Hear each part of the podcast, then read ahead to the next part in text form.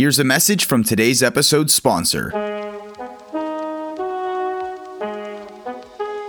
Hey, Pharmacy Podcast listeners, this is Bruce Nealand with a shout out to the Independent Pharmacy Cooperative, better known as IPC. Over the years, it's been my pleasure to work with IPC, and they have a number of programs that help pharmacy owners do more and be better. I invite you to check them out at www.ipcrx.com. Thanks.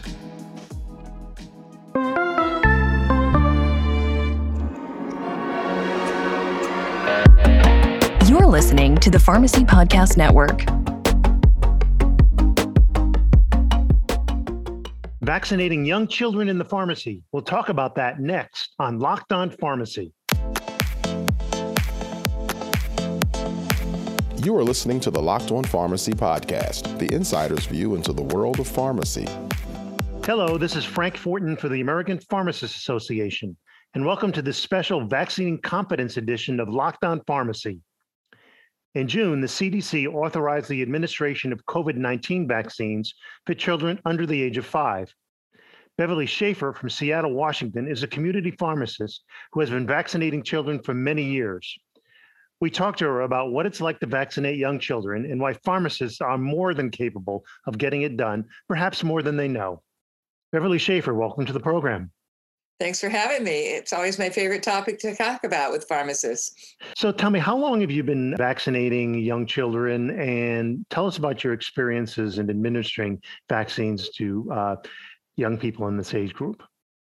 So, what you have to understand is that our flu shots started in our pharmacy we were looking for a new patient care activity and we stumbled upon immunizations. We didn't know how it was going to work. And in the state of Washington, you can immunize anyone six months of age and older. And so we we did everybody and we weren't sure how this was going to go. And the first year we were hoping to do 300 flu shots and lo and behold we did 1200 flu shots. People loved coming to the pharmacy. So that's kind of how we launched and then as different vaccines became available we branched out into other vaccines. And in 2009 during the h1n1 epidemic. Uh, we did 7,000 H1N1 shots in five weeks, and more than half of them were kids under five years old. So we have done a lot of kids over the years, and we do travel medicine, and there aren't very many places that do travel medicine for kids. So it's just become a routine part of our practice to do kids' immunizations. And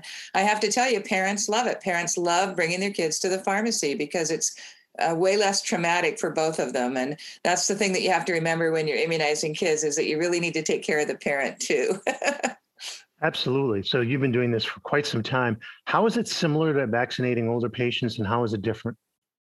Well, older patients are usually more willing to come to the pharmacy. Uh, kids often have quite an opinion about whether they want to go for a shot or not. So sometimes parents don't even tell them until they get there. And often uh, in pharmacies, uh, they can negotiate a reward for after the immunization. And so we have you know little toys little games ice cream that kind of thing that they can negotiate for a reward afterwards. So uh, it's different in that you have more reluctance on the part of the person getting the immunization and that's just part of immunizing kids you need to be the adult sometimes the parents can't figure out how to do that so you help the parents do that too and you know just figure out that we're going to get this done and as quick as we can do it the better off everybody will be. So we tend to try to do it pretty quick once upon arrival.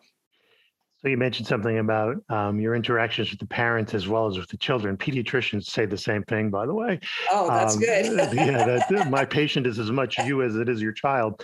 But, uh, how, what are your conversations with parents, and how do you encourage them and talk to them about this so they're more comfortable about it? Because sometimes their anxiety feeds into the children's anxiety.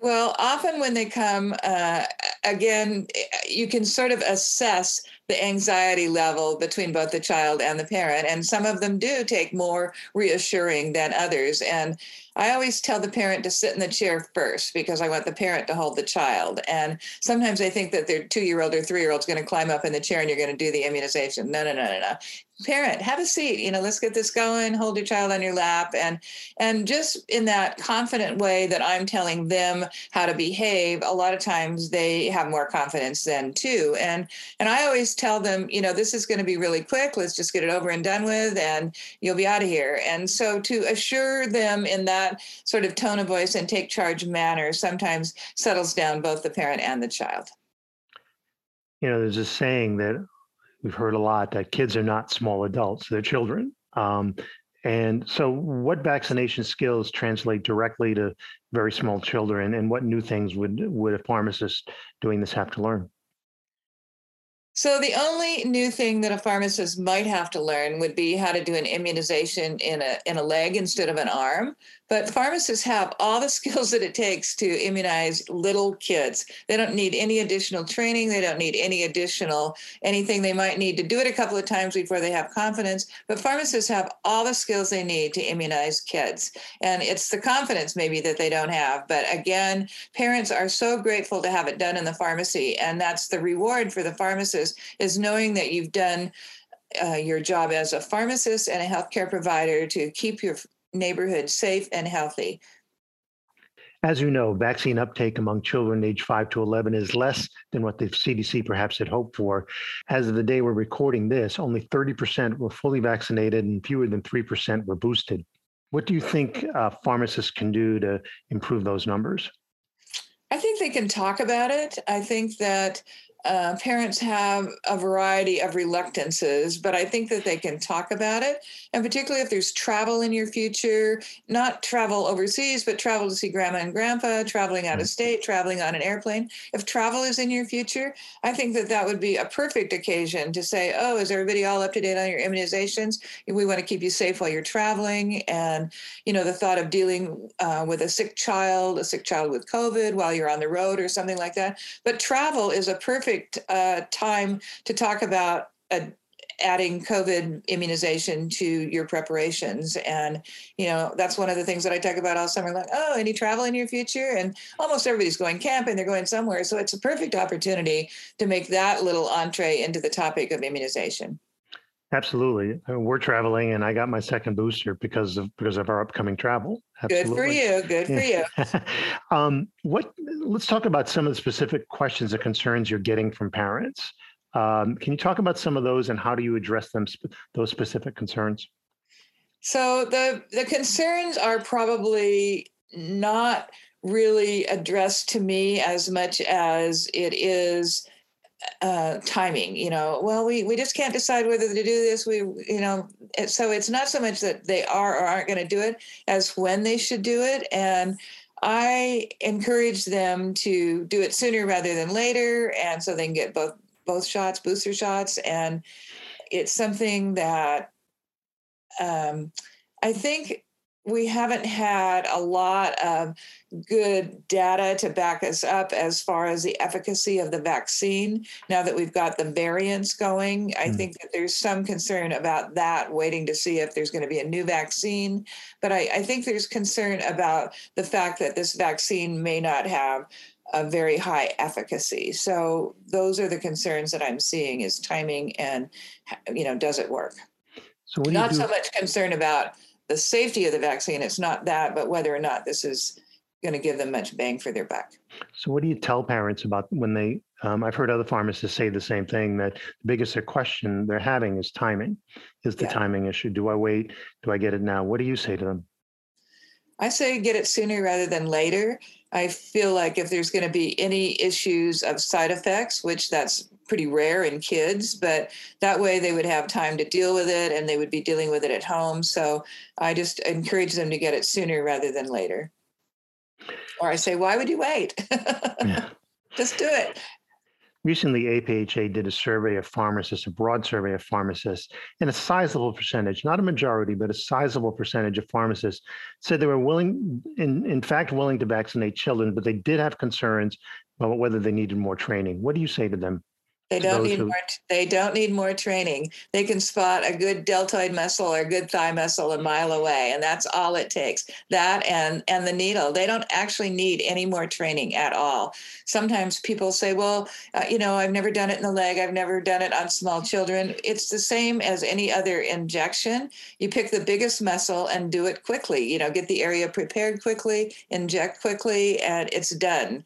So they really have all the training they need. What they don't have is the confidence that they need. But I can tell you, after doing two or three kids, they'll be fine. Just two or three. Yeah, truly. Beverly, in some states, uh, pharmacist authority to vaccinate children under three is, is somewhat limited. In states where that's the case, what can pharmacists do to increase the number of vaccinations among young people under five, even if they don't vaccinate the little ones themselves? They talk about it. They can have signage. You can put a phone message on your answering machine, on your uh, voicemail, and and just say we're currently doing pediatric vaccines, and you know just talking about it, opening up the subject, having signage. It's easy to get this conversation started because most people have an opinion about it one way or the other, and then then if they have concerns, you can address those concerns. Very The other way is moms are a great pipeline. Oh my gosh. Moms belong to mom groups, mom belong to play groups, moms belong to school groups. Moms have a great pipeline. So engage a couple of moms that are, you know, pretty pro vaccine and ask them to spread the word along their grapevines. And it's surprising what a network moms have. That's fascinating. Do you do any other outreach to families in your community? We don't do any other outreach directly from the pharmacy other than we have a, a greeting, a verbal greeting if you call. We let pediatrician offices know that we have the vaccine. Either they have issues with scheduling or parents that have come to the pharmacy before love coming to the pharmacy versus the doctor's office. So we have that advantage over the offices is that most parents and kids prefer the pharmacy. You know, the, the doctor's office doesn't have a toy aisle or a candy aisle that they can negotiate over. So Any other pearls of wisdom that you'd like to share with our listeners about this kind of vaccination program? So it's one of those things to just talk about. And it's a little bit slow on the uptake sometimes with pediatricians and pediatrician offices not making recommendations to the pharmacy. But when we get to flu season and that kind of thing, they are so happy to have pharmacists help with that uh, crush of people that all wants their vaccine right before school or right at the very beginning.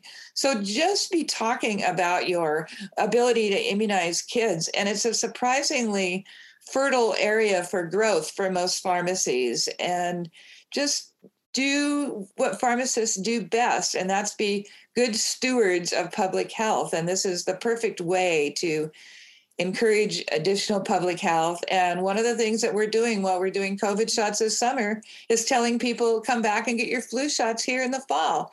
You know we'll still have our sucker bin ready we'll have our stickers ready so just reminding them that there's further opportunity to come back to your pharmacy That's great. And I think that's a great place to end our conversation. Beverly Schaefer, thank you so much for joining us. Thanks for having me. And that's it for this edition of Locked On Pharmacy. For more resources on the COVID vaccines and for tips on promoting vaccine confidence, visit the APHA website at pharmacist.com. This is Frank Fortin for the American Pharmacists Association. Thank you for joining us. This podcast has been brought to you by the American Pharmacists Association, the largest professional association of pharmacists in the United States.